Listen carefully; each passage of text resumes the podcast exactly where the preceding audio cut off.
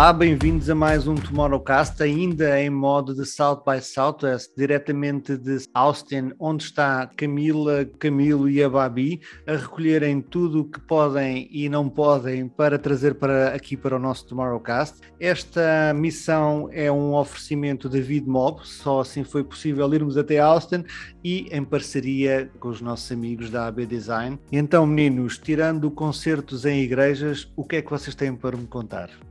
Pedindo pra gente excluir uma das melhores partes, né? Mas a gente vai falar inclusive disso, mas acho que podemos comentar. A gente vai falar inclusive disso, mas essa na verdade é uma das melhores partes do evento, né? Mas eu acho que isso também é só possível pela questão da vacina. A gente tá vivendo aqui um, um evento diferente do Web Summit que que já estava lá. É, a gente já conseguiu se reunir.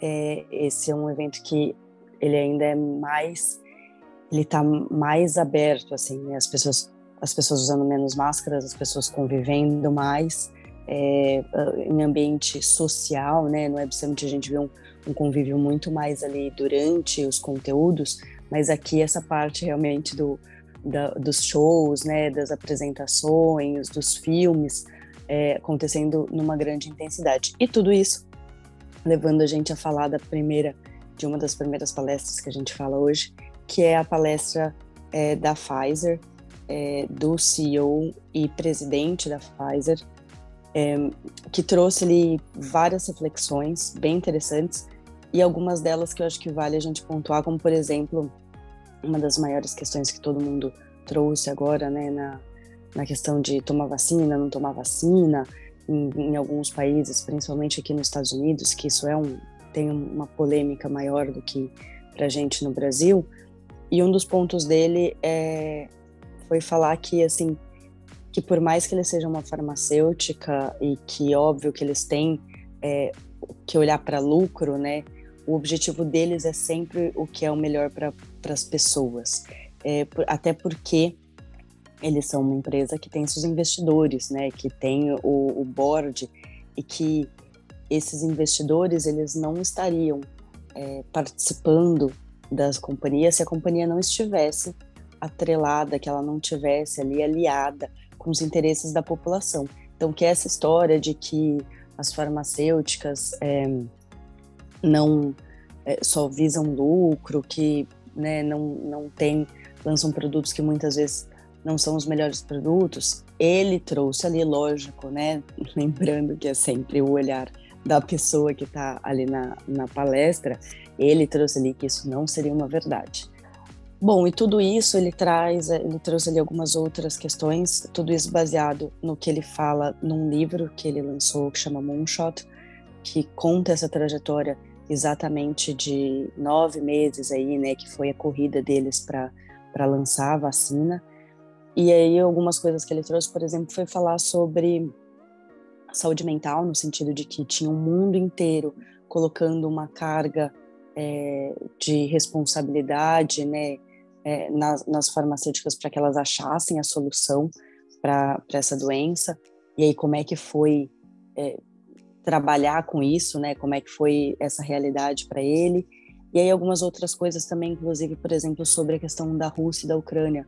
Eu acho que uma das questões importantes, a mãe dele foi uma vítima do Holocausto, chegou a sofrer abuso por é, soldados nazistas e ele e aí uma das questões que trouxeram para ele foi é, né, não dentro da palestra, mas num outro momento, de que o que sua mãe acharia se visse que você está tá vacinando, né, o que você está levando medicamentos para as crianças que são filhas é, dos russos, fazendo um paralelo ali, né, essas crianças, se essas crianças como se essas crianças fossem filhas dos dos nazistas que é, pelos pelos quais ela sofreu muito. É, e aí ele trouxe uma coisa que foi: eu tenho certeza que minha mãe ficaria orgulhosa, porque as crianças não têm nada a ver com isso. É, e usando isso para falar que eles iam continuar atendendo a Rússia nesse sentido, mas que toda a renda que fosse gerada com esse atendimento da, da Rússia seria revertida então para a Ucrânia. Então, esses foram alguns dos pontos. Ele falou sobre várias outras coisas, mas eu acho que, inclusive, ficou ali a curiosidade para ler o livro, né? É, tô na expectativa aqui de comprar e ler o livro para ver o que mais que rola ali dentro. E quando, e quando a gente discute vacina, a gente está discutindo também a volta da vida como ela deve ser, né? E a gente está em um evento onde é muito louco, porque a gente ficou dois anos querendo a volta ao presencial e a gente vem para um evento para discutir o digital. Mas a gente não pode esquecer, obviamente, do que faz tudo isso uh, são as pessoas, né? E aí, nessa mesma, nessa mesma jornada, ali falando de pessoas, o Rohit Hagav, que traz lá suas tendências não óbvias, né, ressaltou uma frase que pode parecer simples e pode parecer é, corriqueira, mas que está ali entre as mega trends, e talvez porque a gente tenha esquecido um pouco disso, né? Que pessoas que entendem pessoas sempre vencem. Então, que o momento agora é sim da gente entender toda essa parte da tecnologia, mas também a gente precisa entender cada vez mais de pessoas, até porque pessoas vão sofrer consequências dessa tecnologia. A gente está discutindo muito ali sobre o futuro, né? Falando sobre é, Web3, metaverso, NFT, DAO, DSOL. Então a gente está discutindo sobre tecnologias que vão de fato, e a gente não vai fugir disso para o futuro, mas também a gente tem visto aqui a discussão sobre o presente, né? Então, também nessa disputa aí, quem está certo, quem está errado, e até com uma certa expectativa de como seria a reação do público, a gente teve ali um embate não, não cara a cara, mas dentro da programação da Francis Haugen, que é a denunciante da vez do, do Facebook, que a gente já tinha falado dela lá no Web Summit, onde a gente trouxe Uh, logo depois da denúncia ao Senado, a gente teve um talk no Web Summit onde ela ainda muito travada, ainda muito é, preocupada com como colocar as coisas. A gente sentiu que ela poderia dar mais e dessa vez, num, num talk de uma hora, com um deck preparado, ela despejou informação ali. É, não trouxe nada daquilo que é de fora daquilo que a gente já sabia, é, por conta, inclusive, de ser é, uma denúncia, né? Então não tem como ela ficar tirando denúncias o, o tempo todo ali, mas é, ela trouxe as coisas muito mais organizadas, muito mais orientadas e, e alguns pontos de discussão que depois é, foram para um contraponto com o Max Zuckerberg no período da tarde do mesmo dia para a gente poder trazer essa, essa discussão. Apesar de que, já vamos falar do Mark, ele não entrou tanto nesse embate, ele sim trouxe algumas justificativas, porque foi uma, um toque bastante orientado ali, tinha ali um propósito é, do para onde o Facebook vai em relação a metaverso e tudo,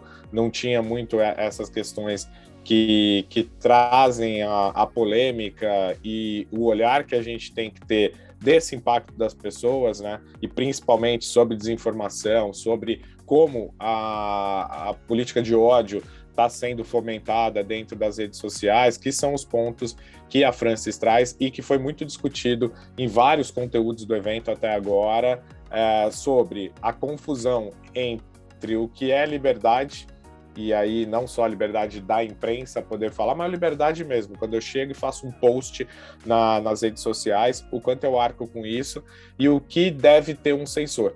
E aí vem para uma discussão que tem ficado na mente aí no final de cada um dos dias nossos aqui, que é a gente sempre lutou por uma tecnologia ou por uma uma plataforma ou para algum lugar ah, nesse ambiente digital onde a gente tivesse liberdade onde a gente fugisse da, de uma censura.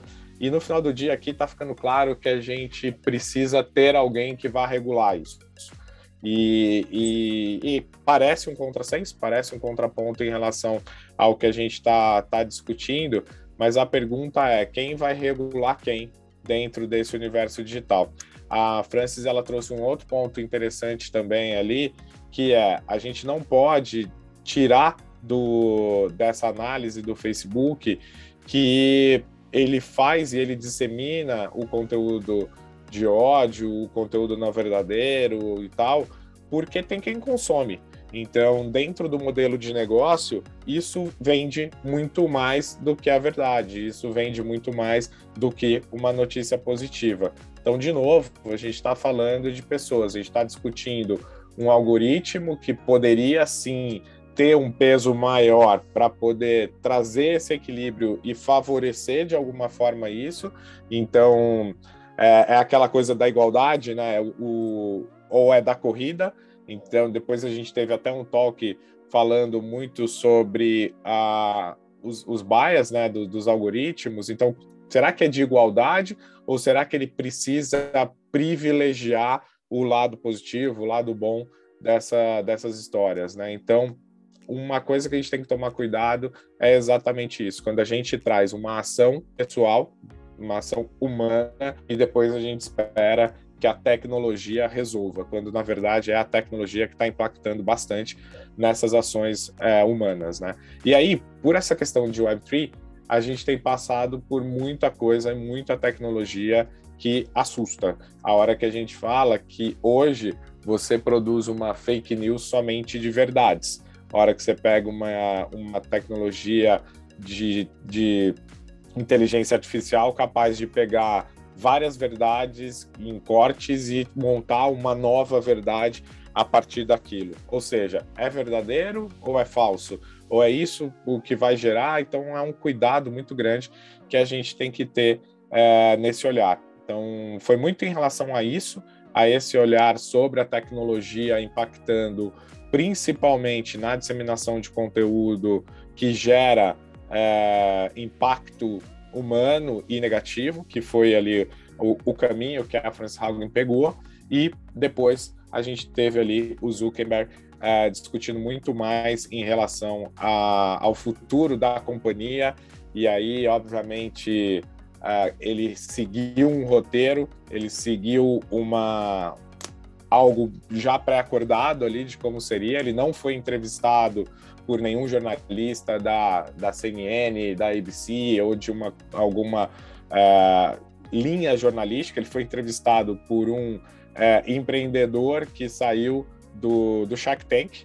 Então, estava ali muito num ambiente seguro. Ele entrou é, online, então ele entrou a partir de, de uma, não de uma gravação, mas de também de estar dentro do seu ambiente seguro, e ele seguiu aquilo que foi perguntado, aquilo que se trouxe. Tinha muito cara, inclusive, de ser um talk patrocinado ali, e o que eu posso trazer ali do talk dele é que ele concordou que a gente está longe ainda de ter o, o, metaverso como ele deve ser, como as coisas vão acontecer, porque a gente ainda vê Avatar em, em bonequinhos e tudo, e aí em contraponto também ao que a MWeb trouxe, de que a gente vai ter isso de uma forma hiperrealista, ele fala que a gente ainda está tá distante, trouxe os NFTs para dentro do jogo, né? Trouxe o NFT para dentro do Instagram, falou que num curto prazo vamos ter as negociações de NFT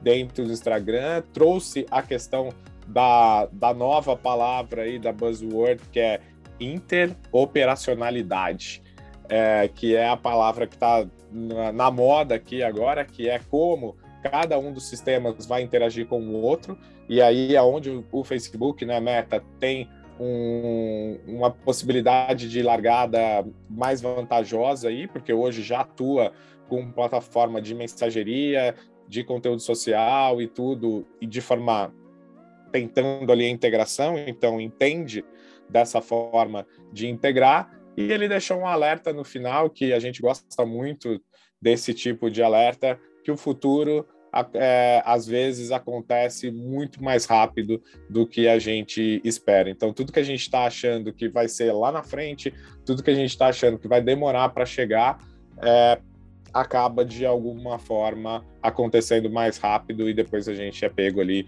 de, de surpresa. Eu tenho, eu estou saindo daqui com a impressão de que a gente não é especialista em nada do que, do que a gente está olhando aqui. Se tiver alguém que se coloca como especialista, desconfie, mas a gente está muito acima da média, principalmente nessa discussão de Web3, metaverso e tudo, do que a grande população.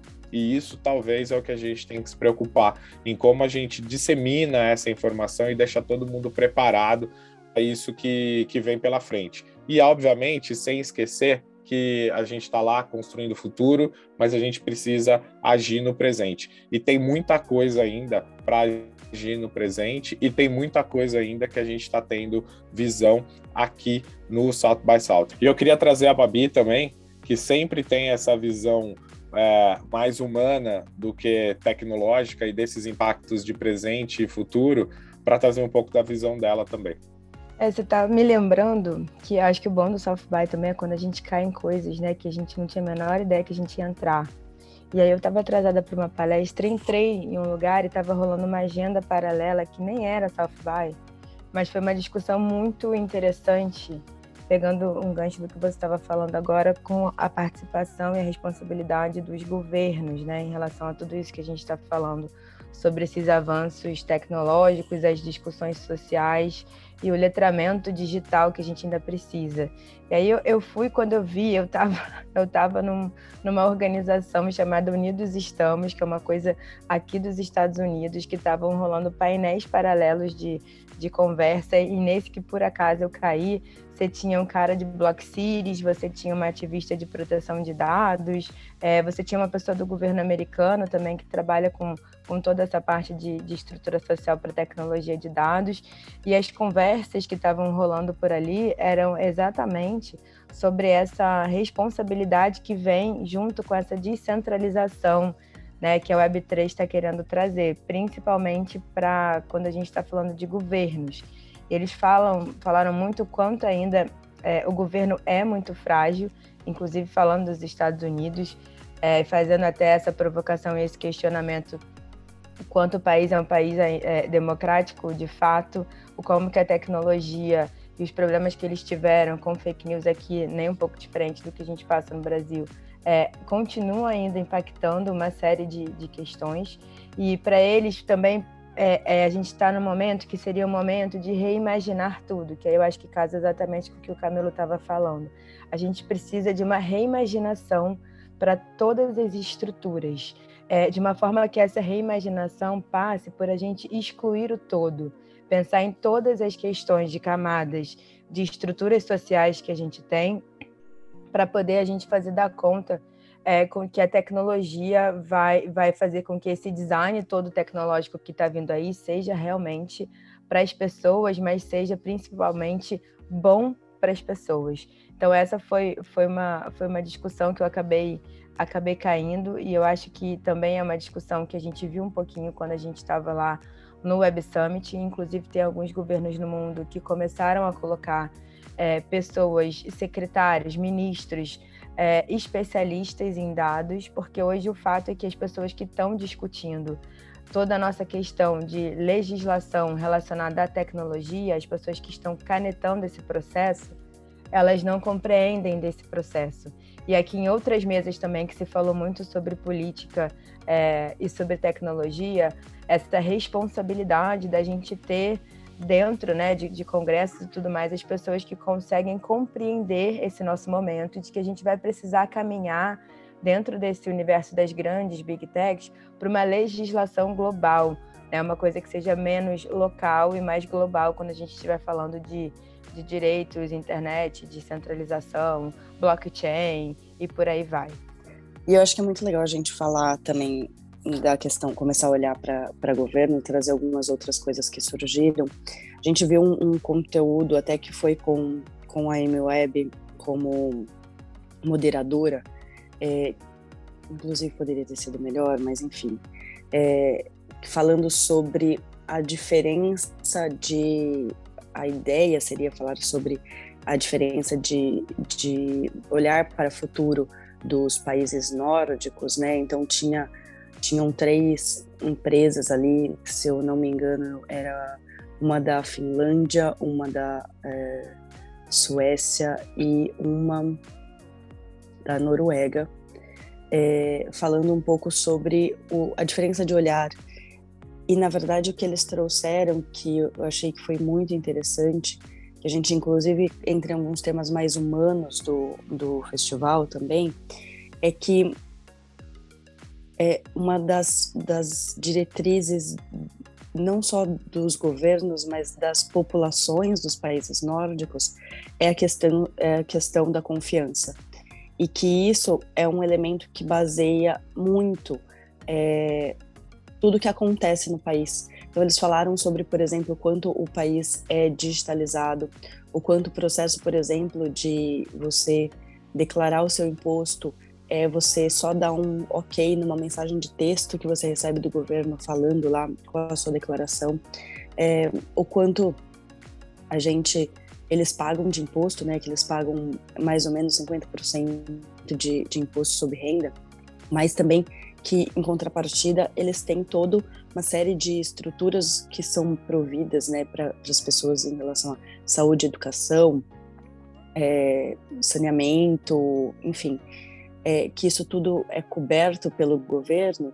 E aí, falando então sobre essa diferença de mindset, que faz com que, inclusive, a gente tenha uma diferença comportamental dentro das empresas, tanto para os colaboradores, que você tem uma qualidade de vida muito alta, é, porque você confia que as pessoas vão entregar aquilo que elas estão se comprometendo, e também em relação a quando você faz quando você fecha negócios, que você acredita na palavra que a outra pessoa está lhe dando. Então, que lógico que existem processos de, é, de contratos, né? Mas fechar um negócio é basicamente um aperto de mão, porque você confia naquilo que está sendo trazido pela outra parte.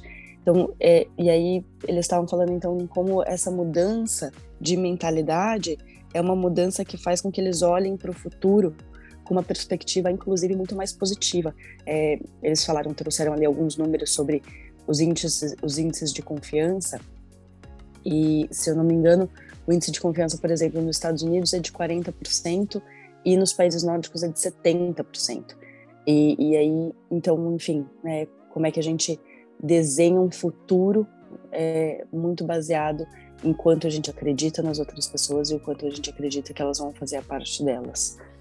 Mila, eu não sei se ainda é ou não, mas num, num projeto que uh, o Instituto fez até para o envelhecimento, nós detectámos que a Noruega e os, e, e os, países nórdicos em geral são dos países mais felizes do mundo, mesmo com uma carga de impostos uh, tão alta. Eu acho que o segredo está, uh, não é na, eu não me importo de pagar desde que saia à rua e veja o meu dinheiro a ser uh, gasto nas coisas que realmente importam. Portanto, acho que ainda adorei, adorei essa visão romântica na minha perspectiva, mas gostava mesmo de passar à ação. Não sei como é que isso faz. É, João, eu acho que tem um caminho aí, viu? Na palestra do, do Vanessa e do Alok, eles falaram muito exatamente sobre a gente começar a construir narrativas, começar a construir esse caminho que a gente quer, passando principalmente por uma aceitação, é, da gente aceitar o outro como ele é. Os dois são muito famosos, são, são, são grandes nomes, tanto de, de TV quanto da, da internet, quando a gente está falando sobre questões de gênero, é, não bidarismo, é, queer, etc. Então eles conversaram muito sobre como que foi tão difícil para eles ao longo da carreira conseguir essa projeção, projetar a realidade é, do que, que eles eram, do que, que eles são, como é que foi essa descoberta de cada um, a descoberta de, de cada um dentro do seu processo ali. E eles fizeram uma provocação muito interessante sobre a beleza, né? sobre esse lugar da beleza, de que a beleza ela precisa ser um lugar de que a gente ama e que a gente celebra. E que se a gente não se vê não tem uma ideia de quem somos nós, você fica sem essa expressão da beleza. E eles, eles falaram muito sobre a gente ainda não conseguir ver essas diferentes belezas representadas em todos os produtos, principalmente quando a gente está falando é, de uma cadeia que olha mais para mais isso. Né? Sair dessa beleza que fala muito de uma aspiração de ser quem você não consegue ser. E de, e de dar um acesso, quando a gente estiver falando de beleza, para todos os tipos é, de gêneros e de pessoas, de conversas. Camila estava comigo também nessa palestra. É, acho que ela também pode trazer mais alguns insights, mas ele falava muito sobre como é que a gente pode começar a ler a linguagem do nosso corpo e de que esse conceito de gênero para eles está é, tá muito em constante redefinição, porque o mundo também está numa constante redefinição. Se há um tempo atrás o mundo dizia que eles não podiam existir ou que eles não cabiam enquanto linguagem é, numa existência, eles acreditam que hoje estão num caminho certo, estão conversando com as pessoas. O fato deles estarem ali já faz com que eles não desapareçam. Então, é, é foi uma conversa muito, muito interessante, muito humana, muito voltada para essa questão do comportamento é, e de como que, que eles reforçaram que são as únicas pessoas no mundo que precisam dizer ainda o que são. E por que, que a gente precisa ainda ficar dizendo o que é? Né? Por que, que a gente realmente não consegue simplesmente abraçar a existência das pessoas da forma como elas quiserem existir? Eu acrescentaria só um ponto aí também, que eu acho que foi bem legal, é essa provocação de, de discurso, sim. Mas não, não uma questão é, não foi uma questão de deles falarem sobre a luta contra isso, mas eles trouxeram algumas provocações que é muito de a dificuldade das pessoas de entenderem que a verdade que é sua não precisa ser a verdade que é minha e, e, que a minha verdade não precisa ser a sua verdade, né? Então que assim a gente tem vidas diferentes, a gente tem coisas diferentes e que é, a gente está falando no final não é sobre é, não é sobre igualdade, não é. A gente está falando sobre democracia, que é a pessoa poder ter o espaço dela, a pessoa ter né, o seu lugar dentro da sociedade. Então, não é uma questão de gênero, é uma questão de democracia. Então, isso para mim foi uma coisa que ficou muito forte. Aí eles é, trouxeram algumas outras discussões ali. Eles falam que a gente nasce livre, né, no sentido de que a gente nasce sem ter um, um direcionamento imposto e que a, a, sociedade vai, aos poucos, fazendo com que a gente ache que a gente tem que entrar dentro de uma caixinha e que a gente não tem. Porque cada pessoa é diferente e as suas individualidades é o que faz, né, é, cada um de nós. Então, isso foi uma coisa que que me marcou bastante ali também dentro da, da, da conversa deles, né?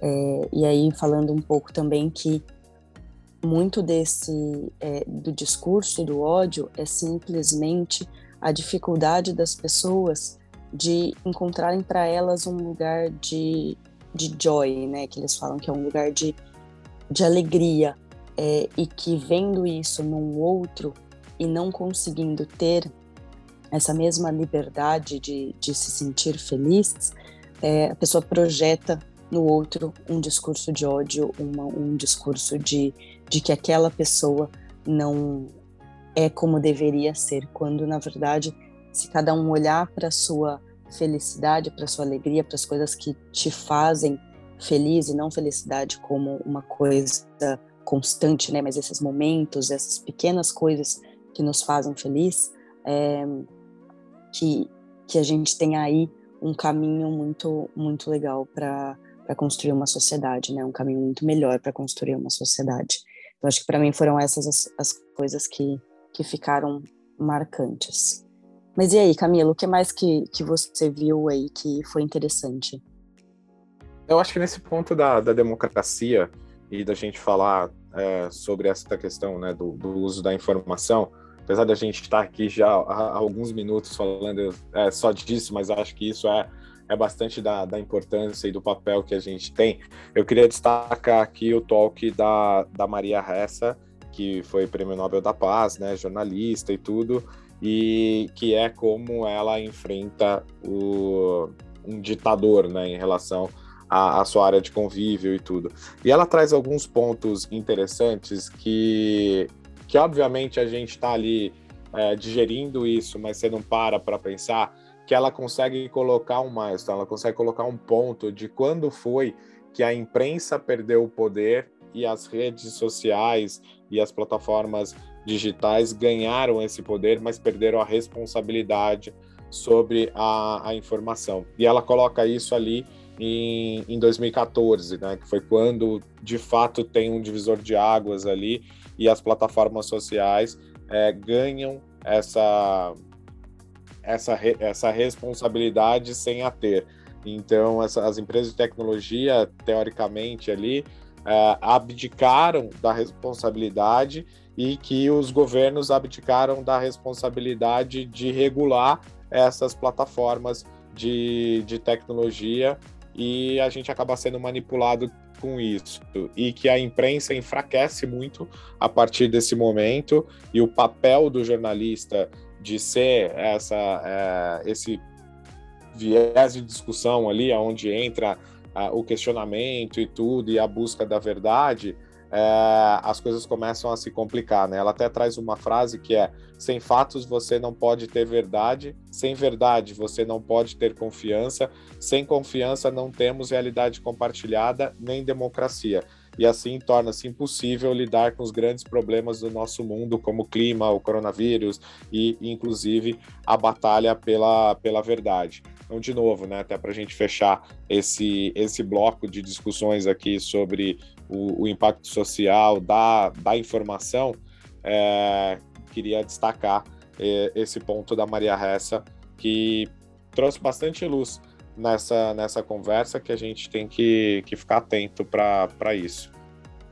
E aí, mudando aqui um pouco, voltando lá para a tecnologia, voltando para o nosso Web3, nossos metaversos e tudo ali, é, alguns pontos também que foram destacados aqui. E uma coisa é, a gente está discutindo o metaverso agora, mas ninguém sabe, ninguém está muito interessado em saber o que, o que ele é agora. O que todo mundo quer mesmo, na verdade, é entender o que ele vai ser daqui a algum tempo, daqui a cinco anos, por exemplo, que é, beleza, isso tudo está consolidado e como é que a gente vai viver lá, né? Então, e aí entra uma série de, de discussões a evolução disso. E isso desmistifica a, o termo, né? Isso a gente está discutindo bastante aqui, mas também a possibilidade disso ser uma bolha.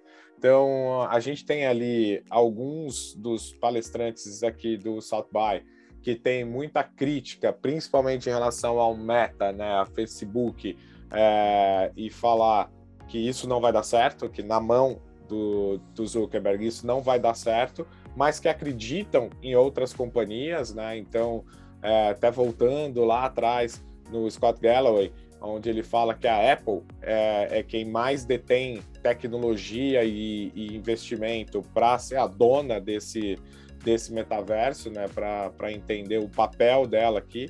E é engraçado porque ele traz o AirPod como, como ponto de, do metaverso e não a, aquele ambiente game que a gente está vendo muito por aqui. Mas tem muito isso, vai dar certo, não vai dar certo e tal. E o metaverso me parece que é um consenso. Vai dar certo, mas ainda não vai dar certo com essas empresas. E principalmente quando fala em descentralização, a gente está falando não de uma descentralização desse poder na mão de é, outras pessoas e tal, mas de uma recentralização desse poder. Deixa de ser quem tem poder agora para passar a ser quem tem poder lá na frente. Então, é, pode não ser o, o Facebook, o Google, que, que vão ter esse poder, mas vai ser uma Epic Games, vai ser uma, uma Apple, que já tem o poder hoje, mas enfim, é, que vai ter esse peso. E aí vem a história dos NFTs, que, que aí sim esse tem muita contradição e a grande maioria aqui do olhar traz que isso não vinga, que isso é, hoje sim é uma bolha, e aí o que, que vem ali pela frente em relação à tokenização é, é de que parece que a gente está vivendo um balão de ensaio para testar tudo que não vai dar certo, para de fato depois vir aquilo que vai dar certo a hora que a gente fala de tokens não fungíveis. Então, esse é um olhar, a gente já discute aqui no Tomorrowcast, no Instituto for Tomorrow NFT já há algum tempo, né, antes mesmo desse boom todo aqui, e, e acho que falta sim esse olhar é, a gente tem essa discussão muito entrando na música, muito entrando em como o, os artistas podem trazer isso para como uma solução para esse novo mundo que, ele, que eles vão viver, mas ainda é, tá bom, eu tenho, eu compro o NFT, mas qual que é a contrapartida? Qual que é o benefício que, que a gente vai ter a partir dali? Isso tem aparecido muito nos toques de música, a Camila vai trazer aqui para gente um pouco desse olhar, que ela fez a pauta dela ali para olhar essa questão da música. Vamos passar um pouquinho disso. Vamos falar um pouquinho também da música que a gente tem vivido aí nos últimos dias, né? Começou o festival de música e também ali alguns shows ali, mas essa essa questão de fato da tecnologia e de que caminhos a gente vai tomar, para onde a gente vai e tudo, tem sido de fato essa essa discussão, essa tônica aqui. Mas é, a gente teve um, uma tarde também ocupada ali pelo Creative SP, que a gente teve o orgulho ali de ter a Babi nos representando dentro do time ali é, que estava focado nesse trabalho de disseminação da, da economia criativa de São Paulo. E queria que a Babi contasse um pouquinho também sobre, sobre esse conteúdo.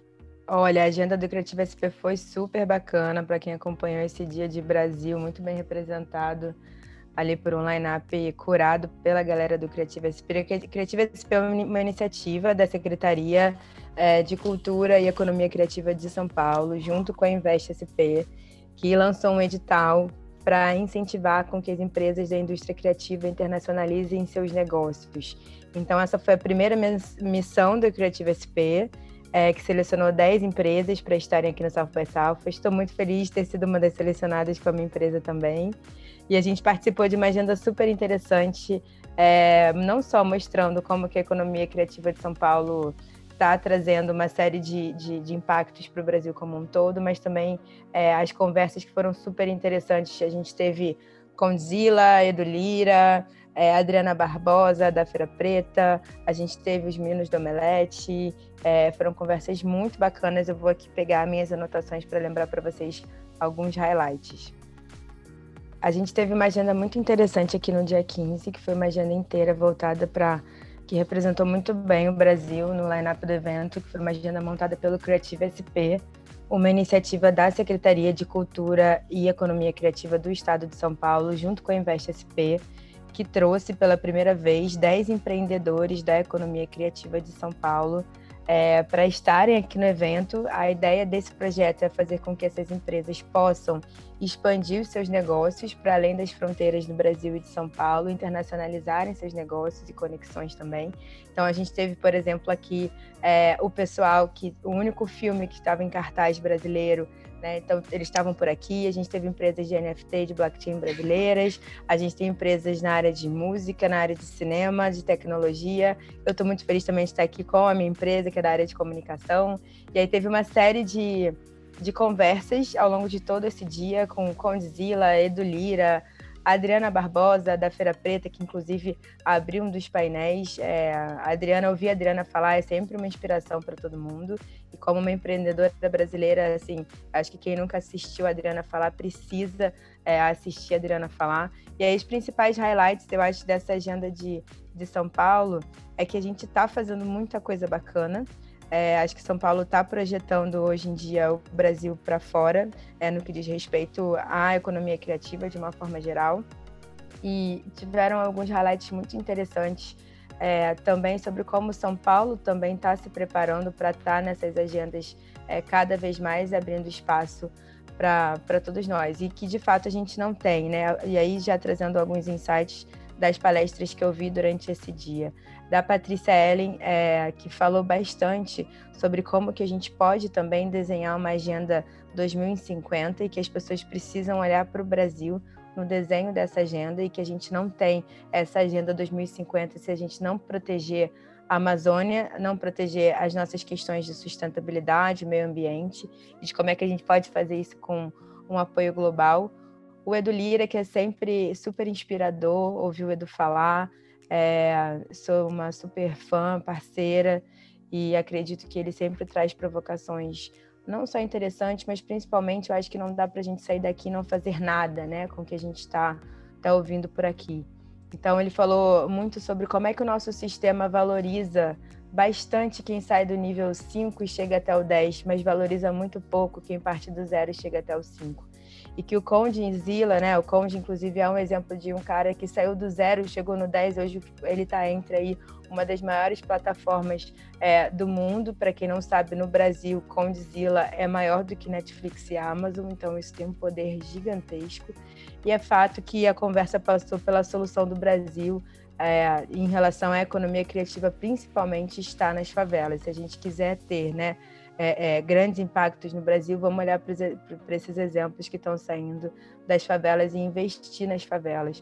A Adriana também traz uma, uma conversa bem inspiradora nesse sentido, mas para um lugar que ela fala que acredita que a gente está conseguindo avançar nas temáticas, está conseguindo avançar em algumas construções, tanto que até pouco tempo atrás a gente ainda via rótulos, produtos, coisas, né, é, que a gente já não vê mais hoje em dia a, aparecendo na indústria, e ela acha que isso tem uma costura que é muito importante a partir do que esses empreendedores, desses empreendedores é, da indústria criativa vieram pautando essas conversas.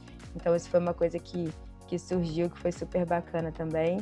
E um desafio que, que aí, falando da parte aqui do governo em si, é, que o governo se colocou, né? E eu acho que vamos ficar de olho para a gente cobrar, porque eu acho que a proposta é interessante, então tomara que ela realmente aconteça é que o desafio básico para São Paulo ainda é construir ambientes mais diversos, democráticos, é, desenvolvidos, é, que tragam essa inovação para todo mundo. E que esse vai ser um objetivo é, da Secretaria com esse projeto de criatividade, e que para atingir esse, esse objetivo, eles precisam olhar muito para essa criatividade no campo também da diversidade. Acho que esse foi um resuminho aqui é, sobre Creative SP. A gente tem um conteúdo só sobre isso também lá no, no nosso Instagram. E a gente vai ter um episódio é, que a gente convidou também o secretário para a gente saber um pouquinho mais sobre esse programa. Então a gente vai ter toda uma, uma agenda aqui para a gente ainda falar bastante sobre isso. É, parabéns à Secretaria de São Paulo uh, por esse projeto da Creative uh, SP, que também está a chegar aqui a Lisboa já e está, está a impactar aqui já em Lisboa, portanto estão com a força toda. Uh, muitos parabéns. Mas por falar em música, o SXSW nasceu como um festival de música. Que é que, que, é que você tem para nos contar de música, Camila? É, eu acabei indo então esse ano para realmente alguns conteúdos mais de música, né? Tava interessada é, realmente em conhecer esse outro lado do, do SX, que não conhecia tão bem ainda. E aí, dentro de, de todas as palestras, acho que duas que, que eu ressalto mais são duas palestras que, na verdade, falavam um pouco dessas novas fronteiras da, da música, trazendo, obviamente, metaverso e NFTs para discussão.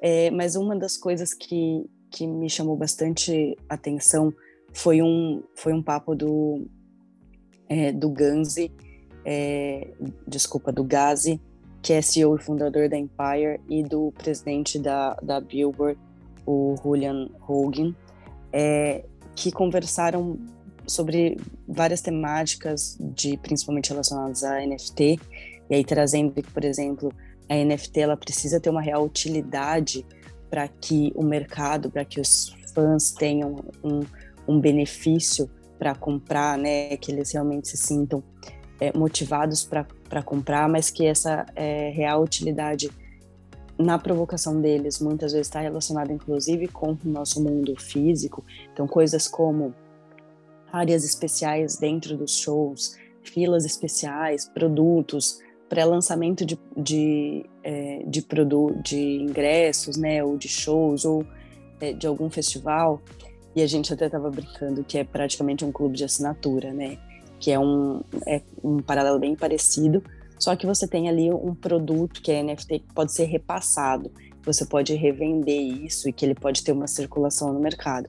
Então, essa foi uma das coisas que eles trouxeram, e aí um outro olhar nesse sentido foi de que precisa ter um letramento das pessoas, né, em relação a essas novas tecnologias, e que isso não é do dia para noite. Então, que quando você vai ter uma implementação de uma coisa nova nesse sentido, você precisa fazer de uma forma faseada, você precisa ter é, passos né, que vão ser cumpridos para que as pessoas consigam aos poucos assimilar aquela informação, entender a utilidade daquilo, para que elas vão é, começando a se familiarizar e aí a realmente utilizar, seja tanto questão de NFT, e eles falaram também sobre o uso é, de, de criptomoeda para pagamento de artistas ou de pessoas que produtores de conteúdo é, ao redor do mundo, porque inclusive muitos ou não não têm às vezes uma, uma conta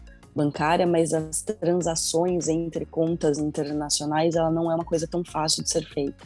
Então que as criptomoedas elas facilitam esse processo e por isso que esse letramento ele é ele é importante.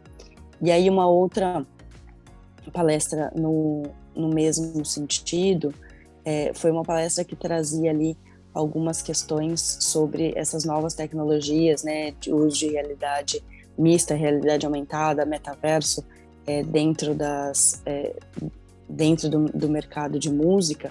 É, então, e falando né, sobre um pouco de, da questão do, do, metaverso, como é que o mercado de música vai se relacionar a, a um metaverso, e além do, de tudo que a gente já vem discutindo, dos shows online, da, da, questão da possibilidade de você estar mais próximo ali do, do seu artista, é, vendo ele como se fosse um show um para um, ou convivendo com ele em cima do palco, ou algumas coisas assim. Acho que para mim o que ficou ali de, de highlight foi a questão de que vai ser um processo muito mais fácil para colaborações, que vai ser muito é, mais simples e possível ter colaborações entre pessoas do mundo inteiro no processo de criação, tanto de, de músicas, quanto de campanhas, quanto de outros formatos, porque você vai conseguir estar numa mesma sala que aquela pessoa, trocando, entre aspas, ali, né, no olho no olho, mas tocando junto num ambiente que é um ambiente é, virtual, mas que ele se assemelha muito mais com a realidade, então que é diferente da gente estar num Zoom e tentar compor uma música junto, né? Então que que essa que o metaverso ele vai trazer essa nova possibilidade de colaboração entre, entre os artistas, entre os produtores, né? Enfim, todo o universo aí de não só de música, mas nesse caso era uma era uma temática de música que a gente estava falando. É, tanta tecnologia e hum, chega, chega a ser um pouco assustador que, hum, no fundo, esta tecnocracia está, no fundo, a cavar um fosso ainda maior e a excluir uh, quem não tem acesso à tecnologia. Portanto, quer dizer, um, estivemos aqui estes dias todos a ouvir falar de metaverso, que cada um de nós vai ter várias personalidades dentro do metaverso, Web 3 que vai ser uma web, é uma web empática e colaborativa e que o mundo será um mundo melhor, mas não nos podemos esquecer que ainda há uma grande parte do mundo que não tem acesso à tecnologia. Portanto, como é que vamos resolver esse problema? Como é que vamos ser inclusivos uh, com essa gente? E acho que se falou pouco disso acho que podia ser falado um pouco mais. Camilo, o que é que temos por aí? Concordo, João, concordo com, com tudo isso. Eu só queria voltar ali na Camila que ela não só está por dentro dos talks de música, como dos shows de música, né? Tivemos aí algumas noites aí de, de shows bastante interessantes aí para a gente fechar em alta aqui nossa nossa cobertura South by Southwest 2022, Camila, Babi e toda a turma que encarou os shows de, de Austin nessa semana. Conta pra gente um pouquinho aí. É, agora a cidade já tá naquele esquema um pouco mais festiva. Cada lugar que você entra tem alguma expressão cultural diferente acontecendo. Tem uma música, tem uma banda, tem um recital, tem uma fanfarra no meio da rua e a gente começa a respirar essa essa atmosfera bem interessante e aí não tem como dar errado, né? É, é, é descoberta de, de sons, descoberta de, de pautas. Ontem a gente se jogou aqui, a gente foi não só prestigiar também Raquel, é, que é um filme brasileiro que está em cartaz, o único filme brasileiro no South by Southwest, que traz uma conversa sobre saúde mental, é, uma conversa sobre gênero, de um jeito bem diferente, não vou dar muito spoiler, porque vai chegar por aí, depois vocês assistam. É, também é, as casas, isso é uma coisa legal que está rolando, né? Você tem as casas dos países aqui. Então, se tudo der errado, entra numa dessas casas que com certeza você vai assistir alguma banda bacana. E aí eu até estou aprendendo ainda, então não tenho como falar muito sobre isso, mas numa dessas casas eu, eu vi uma das bandas, usando o tal do Theremin Ring. Eu não. Gente, eu tô chocada com essa história. A gente entrou numa discussão filosófica no meio do show sobre como é que a gente vai, como é que vão ser as músicas, as bases das músicas hoje em dia, né? A gente sai de um lugar purista para perceber que assim muitas bandas, acho que das quatro, cinco bandas que eu assisti, todas estavam completamente com as melodias e com as estruturas é, conectadas com algum aspecto super tecnológico. E esse anel, é, ele tem uma extensão, ele dá uma extensão para o seu beat da música, enfim. E uma das guitarristas estava tocando com esse anel. E aí no próximo episódio eu prometo que eu já vou ter estudado tudo sobre isso para trazer para vocês, porque eu achei isso bem interessante. Então também tem uma conversa aqui da tecnologia permeando tudo que a gente viu, principalmente de, de bandas mais geração Z, eu diria. Tem uma, uma garotada, assim, uma galera bem novinha, fazendo uma experimentação de, de som e tecnologia bem interessante. Camila, seus destaques da música. É o que eu queria trazer aqui, acho que depois a gente tem uma série de, de, de artistas aí, tanto inclusive brasileiros, por exemplo, com presença. É, já teve show do Tuyo, é, que, é uma, que é uma banda incrível. Hoje a gente deve assistir mais, um, é, mais uma apresentação brasileira do Gabriel Gontijo, é, que é um mineiro que também está aqui. A gente tem outros nomes do Brasil que estão participando, que a gente vai prestigiar. Mas acho que o que eu queria trazer é, de mais interessante aqui é o quanto a música é uma ferramenta de ocupação da cidade, sabe? O quanto a gente vê a, o South by usando igrejas, é, centros de convenções, bares, restaurantes, lugares mais tradicionais que a música já ocupa, menos tradicionais, em outros formatos e sempre formatos que é quase como se fossem palestras, né? E acho que isso que é legal. São sempre formatos de 40 minutos, que na verdade é muito para é, trazer visibilidade para esses novos artistas. O objetivo do festival é esse, né? Fazer com que as pessoas conheçam esses novos artistas.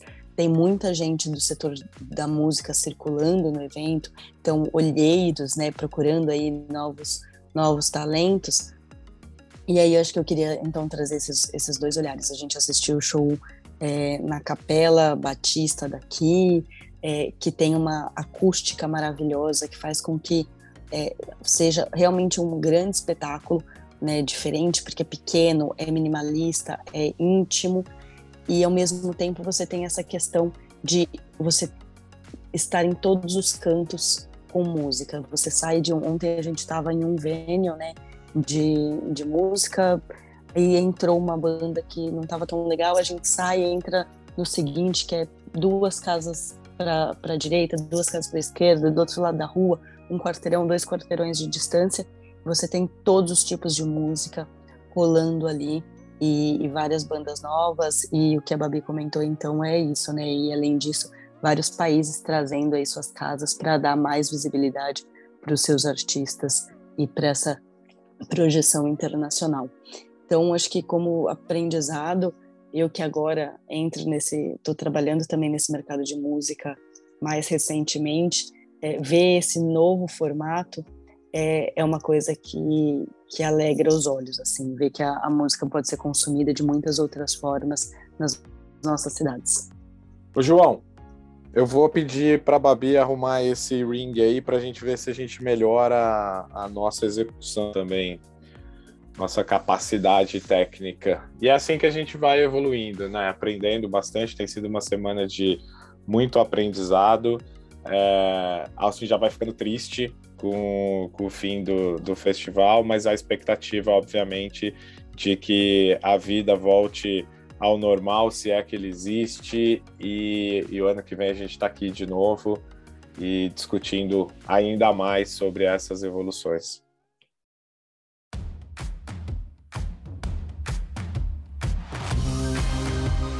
Chegamos ao fim daqui deste, deste Tomorrowcast, aqui direto de, de Austin, eh, sobre o South by Southwest. Ainda há muito para falarmos sobre isto, vamos ter mais episódios lá à frente. A missão continua agora já a caminho de São Paulo e a caminho de Lisboa. mas acho que é um, uh, também não deixar de agradecer a quem ofereceu aqui estes episódios, à VidMob e aos nossos parceiros, à B-Design. Uh, sigam os nossos conteúdos uh, no Instagram e aqui no Tomorrowcast. E até ao próximo episódio.